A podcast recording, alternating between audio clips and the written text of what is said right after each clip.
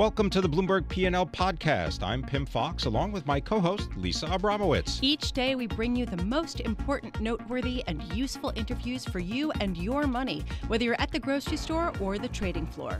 Find the Bloomberg P&L podcast on Apple Podcasts, SoundCloud and bloomberg.com.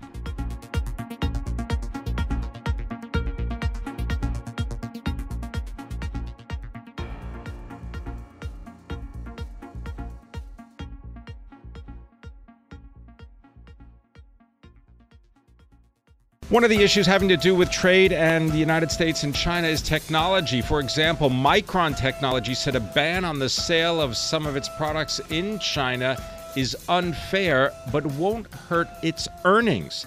Here to tell us more about how chip makers are trapped in the U.S. China crossfire is our own Shira Ovide, technology columnist for Bloomberg Opinion. And of course, you can follow Shira on Twitter at Shira Ovide. All right, Shira, tell us about the chip companies and why this has been a back and forth because it has to do not just with tariffs, but then it has to do with the imposition of bans about what kinds of products can be sold between the two countries. Right. So there's two issues at play here that involve computer chip makers, U.S. chip makers. So uh, I think, much to the surprise and chagrin of U.S. chip makers, on the list of the first wave of U.S. tariffs of goods coming from China are some products that impact U.S. chip makers. So again, they the trade group for the chip companies said we're in this weird position where some of the products that are coming from US chip companies that get sent to China for sort of testing or some minor assembly and then sent back to the US or other countries, they're being subject to this tariff, right? So you have US tariffs that are trying to protect US companies that are then being forced to absorb tariffs in some of these cases, um, which I think, again, was surprising to U.S. chip companies. Now, let's just take maybe just one example because yep. I, I know that. You know, not all chips are created equal. Sure. Right. Um, Micron, which has been the, the sort of the poster child for this whole thing, it, it has to do the, the issue with Micron has to do with a Taiwanese chip maker as well, United Microelectronics. They're based in Taiwan, correct? Right. So the, the issue that Micron has is somewhat separate from the tariff issue. So they have been sued, Micron, which is based in Boise, Boise, Idaho, that makes these kind of memory chips that are essential in basically anything that has a computer brain. So that includes smartphones, that includes supercomputers, and everything in between. So they've been sued for patent infringement in China by both a Chinese company and a Taiwanese company. And what Micron says is this lawsuit lawsuit, which is basically accusing them of stealing. Um, uh, you know, proprietary technology from this Taiwanese and Chinese like for companies. their uh, graphics cards, right? Graphics Computer cards. graphics right. cards. So what Micron says is basically this lawsuit is a ruse um, to. Uh, to cover up for Chinese intellectual property theft of Micron's own technology.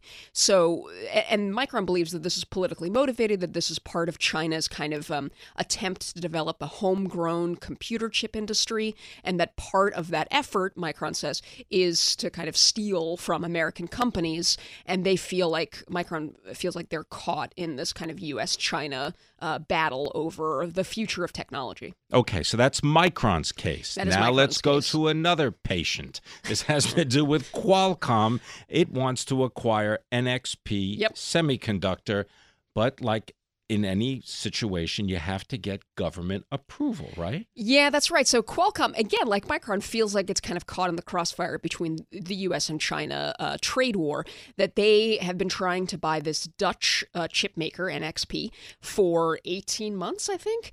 And the last regulatory approval is the Chinese antitrust body. And Qualcomm has said, uh, with some justification, that they believe that regulatory approval in China is being held up because of retaliation, perhaps, for the U.S. Um, essentially banning or uh, Im- imposing a death sentence on ZTE, which is this um, Chinese telecom company that broke U.S. Um, U.S. law by selling uh, goods to Iran and other banned countries and then lying about it.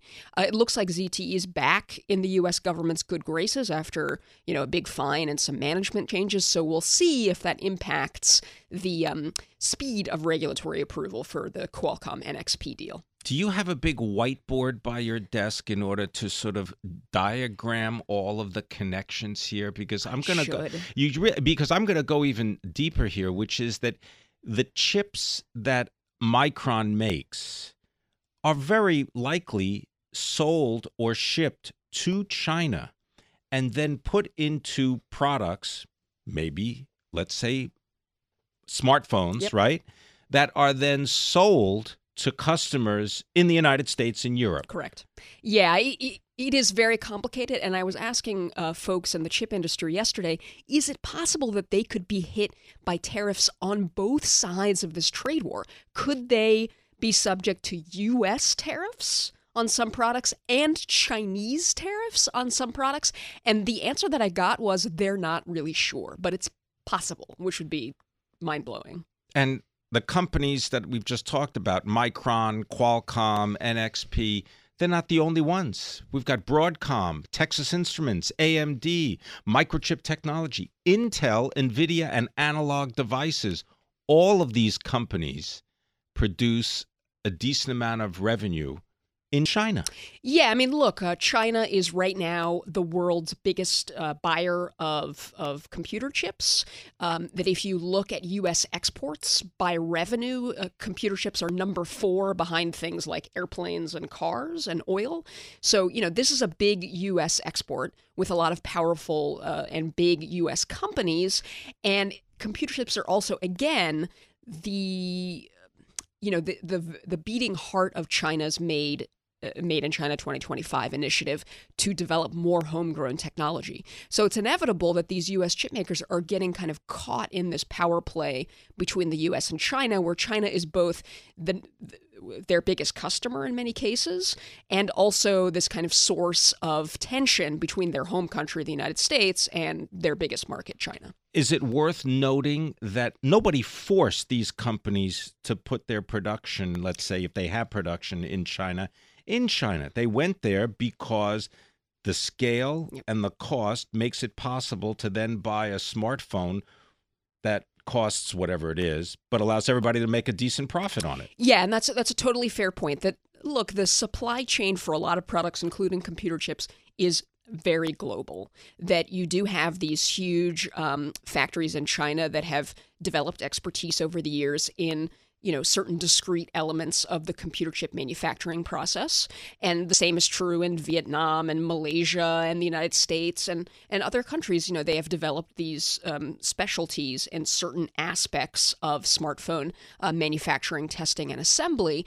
And right now, I think what you're seeing in the computer chip industry is some questioning about do we need to adjust the supply chain as it has developed over the last decades to kind of reflect this fear of globalization being crimped in various corners of the world. So it's it's really interesting right now. Little happening. little bit of an irony when you think of all of the uh, sort of uh, uh, market driven decisions that are made, and yet they end up being political in terms everything of everything is political. Everything now. is political now. Thanks very much, Shira Ovide, uh, our technology columnist for Bloomberg Opinion. Check out all her stuff on Bloomberg.com/opinion and follow her on Twitter at Shira Ovide.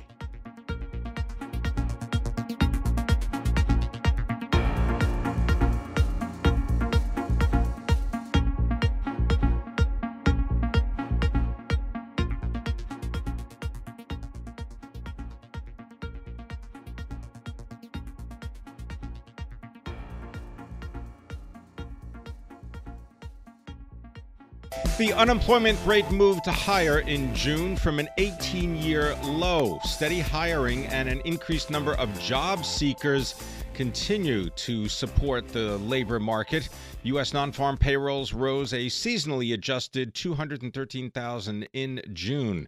Here to tell us more about the report and its implications is Chris Lu. He is a senior fellow at the University of Virginia Miller Center. He's a former deputy secretary of labor under President Barack Obama. He can be followed on Twitter at Chris Lu 44. All right, Chris Lu 44. I want to focus first on wages and the increase that we saw, I believe it was 2.7%. Do you believe that at that level we could get to a 4% annual GDP rate? I don't.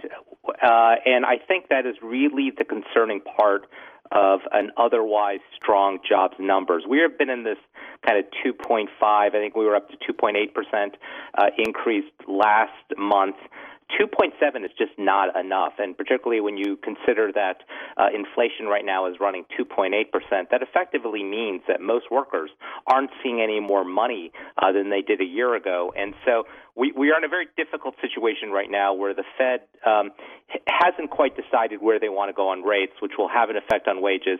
We're starting to wonder whether this jobs market is different than what we have always thought, which is if you're down in this level of unemployment, you would expect wages to be going up much, much faster. So, um, you know, I think it's concerning, and I think many of us are starting to wonder whether this economy is fundamentally different than what it used to be.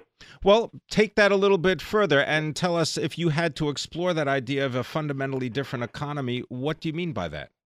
Well, look, you would think when you have normally a tightening labor market, a couple things happen. People come off the sidelines, which is what happened this month, and it's one of the reasons why the unemployment rate ticked up from 3.8 to 4%, and that's a good thing. But you would also think that in this tightening job market, employers would have to pay more uh, to entice workers to come there, and it just hasn't happened. And, you know, we know that there are some solutions to this. Uh, obviously, job training is important in helping people advance to more skilled jobs. Uh, high paying jobs like manufacturing and construction are another good answers, and it's one of the reasons why infrastructure is always a bipartisan policy idea uh, raising the federal minimum wage and state minimum wages would have an effect as well. Uh, but we also may be in, trapped in a situation where we now have a perpetual class of people who are doing relatively unskilled labor uh, at basically minimum wages who just can't get out of that trap right now, uh, and that's concerning. Well, to your point, uh, in June, the share of American adults working or looking for a job rose by two tenths of a percentage point. That number now is 62.9%, and it is up from that low of uh, 62.3. That was in, in 2015. Right. But it's like it's like the smallest share of adults participating since the late 1970s. This is not something that is brand new, is it? No, that's exactly right. I mean, throughout most of the Obama administration and now the Trump administration, the the figure you're citing, the labor force participation, has basically been between about 62% and 63%, and that's declined steadily since the mid 1970s. Now, in part, it's because of changes in the demographics of the workforce. We have a lot of people retiring earlier. We have more people in school. So, and that's a good thing. We, you know, we're looking at labor force participation, which goes all the way down to people age 16. So we don't necessarily want all of them in the workforce. But it does suggest that we have far too many people on the sidelines right now, either because they couldn't find jobs, which was the case a couple years ago, or uh, because the jobs weren't there or because they're not trained for the jobs. And that second part, if that's true, is something that we really need to address as a country. Okay, so would it be possible to address that more efficiently if the Department of Labor and the Department of Education were combined? Well, look, that's actually one of the theories of uh, the president's reorganization proposal that he came out with a couple weeks ago. Um, look, there there is certainly a synergy between education and training uh, in, in in the federal government, but there are also about nine different federal agencies that deal with training, uh, and the overlap between those agencies is actually relatively small. And having been at one end of um, looking at that, we function very well. The bigger problem is we're not actually investing enough money. The share of money that we put in as the federal government into job training pales in comparison to what Germany and other countries put in. Uh, we don't really have a national job training strategy. It really is done state by state, and we haven't invested sufficiently in proven job training methods like apprenticeships, which are wildly uh, popular and successful in Europe. Why haven't we been successful at that? Is it just money? Well, it is money, but it's also the way that uh, employers operate. Uh, employers tend to um, uh, train their own workers, uh, and there's less incentive, frankly, to create a broader pipeline of workers. So, what uh, companies will do in an industry is that they will fight over uh, a share of the pie instead of working collaboratively to increase the pie, which is what uh, companies do in other countries. They invest in job training programs that, let's say, create more plumbers and machinists, understanding that they may not be able to hire those people, but that's good for the overall industry. So companies need to start thinking about job training in a more collaborative way. Do you believe that that may also uh, be a result of states, individual states, competing with each other in order to grab businesses because they think of it just as a states issue rather than a you know national issue? Well, that's exactly that, that's a fantastic point. Far too often, when states are trying to lure companies there, um, they just drop their tax rates. They provide tax incentives to companies, and far too often, when you talk to companies, they'll say, "Look, tax low tax rates are fantastic, but it doesn't help when we get there and we can't find the trained workers we need to fill our factories. And so far more now com- states are starting to understand if we really want to attract companies, we need to have a uh, integrated job training program. And it's one of the reasons why you continue to see more companies going to more urban areas where they can find the trained workforce workers they need. Thank you very much. Chris Lu, Senior Fellow, University of Virginia Miller Center. He's the former Deputy Secretary of Labor under President Barack Obama. You can follow him on Twitter at Chris Lu 44.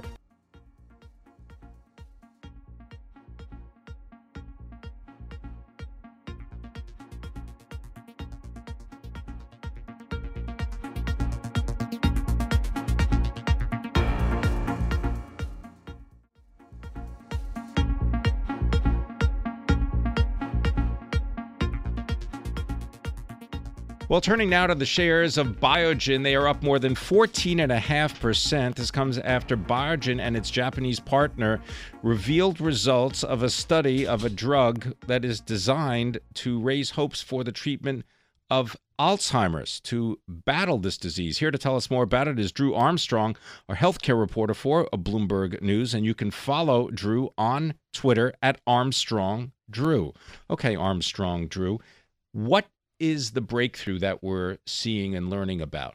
Well, I wouldn't describe what we saw today, uh, or I guess late last night, technically, so much as a breakthrough, but a glimmer of hope for a medical research field that has seen a lot of glimmers of hope before, followed by what ultimately turned out to be disappointing failures. So, uh, late last night, we, we saw this data from uh, Biogen um, and Eisai basically saying, hey, we looked at this drug. It's an experimental drug in, in mid stage testing, and it looks like it helped people. There are a lot of caveats. Um, they're using a different measure of whether or not it helped people than, than other uh, drug makers have uh, before. Um, that the, the, the assistance that it appeared to give patients in slowing the progression of Alzheimer's didn't show up when they when they looked at this in uh, at the 12 month uh, 12 months uh, along in the study. This is just in 18 months, so it took a little bit longer than expected. And they haven't announced yet. This is really important. One of the things they're not saying uh, so far that's really important. They haven't announced that, hey, this is great, and we're going to take this to the next stage. A lot of times when you're a drug maker and you have blockbuster good news, you say, great, phase two trial worked, on to phase three. Let's get this in a bigger population that we can use to get this drug approved by the FDA. That is not in the statements that they have given. And I think that should probably sound a note of caution for people here. Okay. Uh, well put and, and really useful uh, information, Drew. The target of this specific drug, they're going after what are what is called uh, beta amyloid. Right. And I know that there's another uh, disease. Uh, there's hereditary amyloidosis and so on. But this has to do with the buildup of a protein. Is that correct? Yeah, that's exactly right. And and uh, if I can kind of explain the science here, one of the things that research have noticed, researchers have noticed for a long time is that if you take an image of an Alzheimer's patient's brain, or if after they die you dissect it, you see these little tangles of protein, essentially like plaque buildup in the brain. That for a long time, it's it's definitely known as a hallmark of the disease. You look at people who have this disease, and their brains all have this. I think what hasn't been understood is is is it also the cause?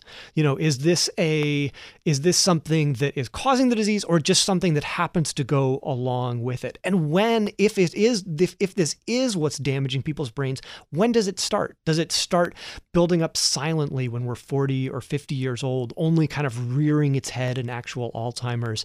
A decade or two decades later? Or is it something that, you know, you are uh, at an elder age and you begin to show signs, and that's really when the damage begins? But the theory has been that if you can do something to eliminate these plaques or to even stop them from building up, that you might somehow be able to slow Alzheimer's disease. To slow now, what is causing the buildup slow the, the thing plaques. that is exactly. So and so if you can do that, you this might be potentially a, a a a drug that could you know actually alter the course of the disease. But so far, even though a lot of drugs have shown success in reducing the amount of plaque, you haven't actually seen the kind of corresponding, you know, decreases in the rate of dementia or in cognitive decline those things that actually matter. I mean it's all it's all well and good to treat a biological thing but if it doesn't help the patient it doesn't mean anything for these folks. So the question has always been does this drug work on this thing, this plaque, and does that also translate into a benefit?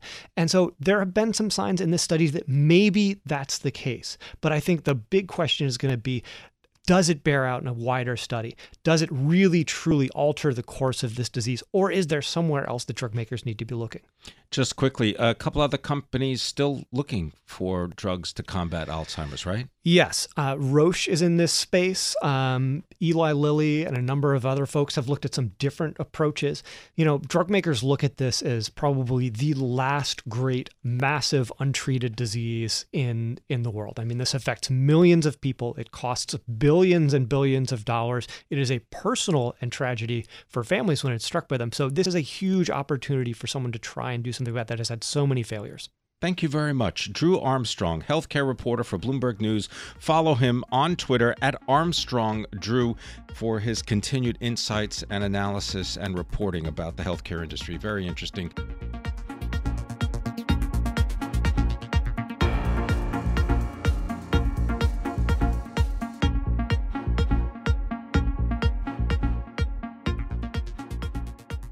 My co host and colleague Lisa Abramowicz uh, on a well deserved holiday vacation. He's not on vacation, he's Scott Wren. He's a senior global equity strategist for Wells Fargo Investment Institute. Assets under management $1.9 trillion, based in St. Louis. Scott Wren, always a pleasure. You know, looking at the performance of the S and P 500, it's up three and three and a quarter percent so far this year. Compare that to the Nasdaq, up over 11 percent. The Dow basically unchanged. What kind of market does this remind you of? Well, you know, Sam, I, I tell you, Tim, we um, we have been positive on the market. Technology has done uh, we backed off our overweight in technology uh, last year, so we left a little money on the table, no doubt about that. Um, small caps are doing a little bit better than what we thought they would this year, and I think that's almost solely due to uh, the, the, the the fears over a, a trade war. But you know, really, this this this market reminds me of periods when it's it's fairly narrow and you're you're toward the back end of certain cycles. But saying that, there are there are numerous other characteristics. One is overwhelming enthusiasm uh, and chasing the market that I think are not, um, you know, they're not present right now. So it, it it largely in narrowness, so to speak, it reminds me of later stages of cycles. Well, when you talk about the lack of enthusiasm, does that mean that you just can't get people interested in stocks? Could that be a real secular change because of the way that investments are made using exchange traded funds? I think that that could be part of it, but really, to be honest with you, and if you look at at our clients, and I mean, we we cater to retail investors.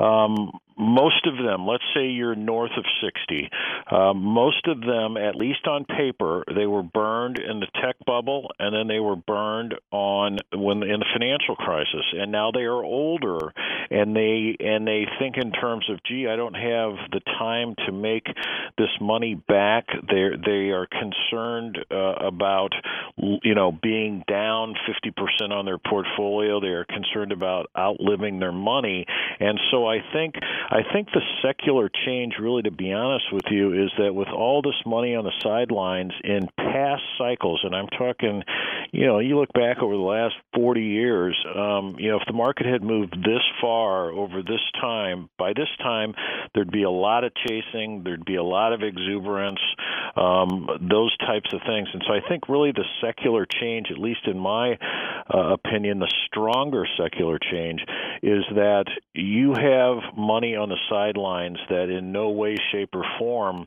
uh, is going to make it back into the market. So if I go back all the way to January of this year, January 8th, for example, that seems like a long time ago, doesn't, doesn't it? it? Yeah, but I mean, but where that's like 10 points away from where we are now. Right. On the S&P. That's 2743, we're at 2759. Yeah, I just, you know, and really for us, you know, and you and I had talked, you know, in 2017 multiple times, but you know, we thought we were going to see a pullback, a reasonable pullback, um, the second half of 2017. Uh, it didn't come until the month of February, and it happened very, very fast. It happened for many of the same reasons that we had been uh, looking for. But you know, really, the market had not had uh, uh, had a 10% pullback for for basically two years, and I think, you know, we are over. We you know we were overdue, and and I think the trigger, um, which often happens late in the cycle, is things about you know wage inflation, general inflation, margin squeezes, uh, and what's the Fed going to do about it? So you know this cycle's been very different in a lot of different ways, but as we move into what is likely the later you know third, if you know third of the cycle or so, uh, some of these concerns that are causing the volatility outside of the trade war um, potential um, are really things that you see late in virtually every cycle. Okay, if that's the case, where's the best place to put money late in a cycle? I, I tell you, I think really, you know, industrials have taken it on the chin here as as uh, as the trade war rhetoric has has uh, been pretty strong. I still think that uh, there's a relatively low probability that we're going to have an all-out trade war. Certainly, the rhetoric's jumped up a little bit lately. Is probably the probability, but you know, we want to take advantage of this weakness in industrials. We've been overweight industrials. We still want to be overweight industrials. We want our clients uh, on weakness in industrials, consumer discretionary, financials. Clearly, if you look back over the last three years, financials have done really well, but obviously over the last six or twelve months, they've stumbled. Um, but looking forward, you know, we think that's still going to be a good place to be. We think it's too early uh, to hide. So we've been underweight utilities, we've been underweight staples. Now, have those uh, sectors done well here since uh, February 2nd, uh, early February, when the market started to get uh, more choppy and we had the pullback? Sure, they have. But but I think when you look ahead over the course of the next 12 months, you want to be assertive. You want to lean toward those sectors that are going to continue to benefit from a continuation of this economy. You do not want to hide. Someday, you know, somewhere out there on the horizon will be time to hide, but I don't think it's now. Now, when you mention industrials, I just want to make sure we're talking about the companies such as, and I'm not saying that you're recommending them, I'm just saying companies such as Honeywell International shares down four and a half percent so far this year. Shares of Eaton Corp also uh, lower uh, this, you know, by four percent this year. Those are the kinds of companies. Yeah, and machinery and you know those those kinds of things. I mean, you know, if you look at a lot of these, uh, if you look at a lot of these these companies, I mean, they are backlogged well into 2019. And now, if you talk to any industrials analyst, they will tell you that uh, the managements of the companies that they cover, they are nervous about uh, the, the the potential for a trade war, a potential for acceleration in this trade rhetoric, which would negatively affect their businesses. You know, but the fact is, um, through this year and into 2019, um, you know, they are booked up, and and and most industrial analysts, the guys who are in the in the trenches covering the individual companies, they'll tell you that you will not really be able to tell if Uh, the tax code change uh, was really helpful in terms of capex until 2019, at least in the industrial sector. But you know, certainly these capex numbers we saw in the fourth quarter before the thing even kicked in were good. First quarter was pretty darn good, and I and I suspect, uh, based on uh, these ISM surveys and some other things that we're doing, that that we're going to see some decent capex through uh, the balance of the year as well want to thank you very much for joining me. Uh, Scott Wren, Senior Global Equity Strategist for Wells Fargo Investment Institute. He's in St. Louis helping to manage $1.9 trillion of customer assets. Thanks for listening to the Bloomberg P&L podcast. You can subscribe and listen to interviews at Apple Podcasts, SoundCloud, or whatever podcast platform you prefer. I'm Pimm Fox. I'm on Twitter at Pimm Fox. I'm on Twitter at Lisa Abramowicz1. Before the podcast, you can always catch us worldwide on Bloomberg Radio.